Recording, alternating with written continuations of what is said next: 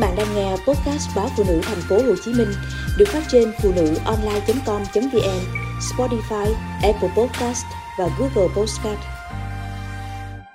Món nào ngon nhất? Món nào ngon nhất? Câu hỏi ấy có vẻ rất khó bởi món ngon là do tay người nấu, do nguyên liệu tử tế hay còn do khẩu vị. Nhưng với riêng tôi, món ngon nhất chính là món gợi lên cảm xúc ta đã từng có qua tháng năm.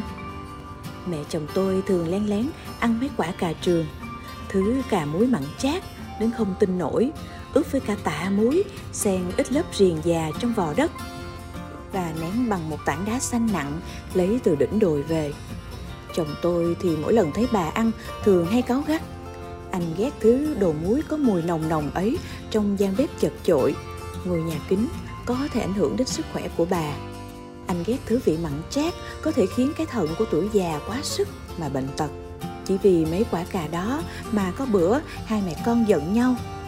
Dĩ nhiên đâu lại vào đấy, mẹ chồng tôi vẫn thèm cái thứ mặn chát như thế, hoặc là kho cá mặn, hoặc là nấu nước dưa chua, chan ít mắm cay, hay là có khi lẫy mấy cái bắp ngô nấu độn với cơm. Bà sẽ nấu riêng và nhẫn nha ăn riêng để chẳng phải phiền ai. Thỉnh thoảng Tôi ngồi với mẹ trong gian bếp, vừa nhặt rau, vừa nhìn mẹ ăn, nghe mẹ kể chuyện. Những câu chuyện ngày xưa mà kiểu gì mấy món ăn đậm chất xưa với cả bao cấp đều được thêm vào như một loại gia vị hoàn hảo nhất. Món ăn nào ngon nhất? Câu hỏi ấy có vẻ rất khó bởi món ăn ngon là do tay người nấu, do nguyên liệu tử tế hay còn do khẩu vị. Nhưng theo tôi, món ăn ngon nhất chính là món ăn gợi nên cảm xúc ta đã từng có qua tháng năm.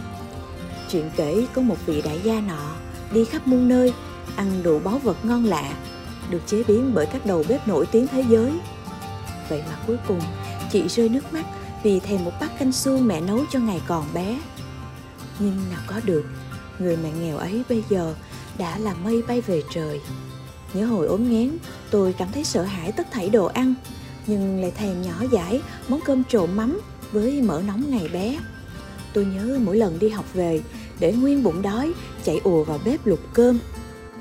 Thức ăn chưa kịp làm, mẹ tôi đun vội mỡ cho tan, rưới lên cơm nóng và ít mắm thơm. Chỉ có thế mà bay vèo ba bát. Những tháng ốm nghén tôi cũng thèm quay quát món muối cá rô đồng của bố. Thế là bố lại lọ mọ, làm mang vào cho con gái. Những món ăn ấy bình thường chả thèm nghĩ đến đâu vậy mà khi cơ thể có sự thay đổi, thì tiềm thức tự động gọi tên. Có lẽ là bởi những món ăn ấy dịch thành nỗi nhớ rằng tôi đã từng được yêu thương nhiều đến thế nào. Khi trời mưa, tôi rất hay ăn thịt bằm, nhưng là cái kiểu nấu không bỏ hành, chẳng đậm vị. Khi đun sẽ cho thêm nước sệt sệt, màu trắng, nhìn rất không bắt mắt. Đó là món ăn trong suất cơm trưa chỗ tôi làm hồi mới ra trường có những ngày bụng đói cồn cào, cố gắng lê lết cho đến kỳ lương. Thế nên lúc ấy nếu hỏi tôi mùi vị món ăn ấy thế nào. Thật ra là nó có xót xa, có nỗi buồn và có cả nỗi nhớ những tháng năm cơ cực của tuổi trẻ trong chân. Vậy đó, sau những hương vị của nỗi nhớ là những câu chuyện chỉ có chính mình mới hiểu thấu, như là món cháo tệ nhất lần đầu nấu cho một người. Để rồi bị người ta trêu rằng cả đời không dám ăn cháo nữa.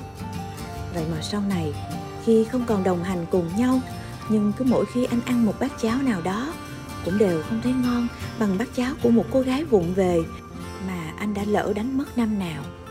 Vì vậy, món ăn ngon nhất có lẽ chính là món ăn ta đã từng ăn và ghi dấu trong tim.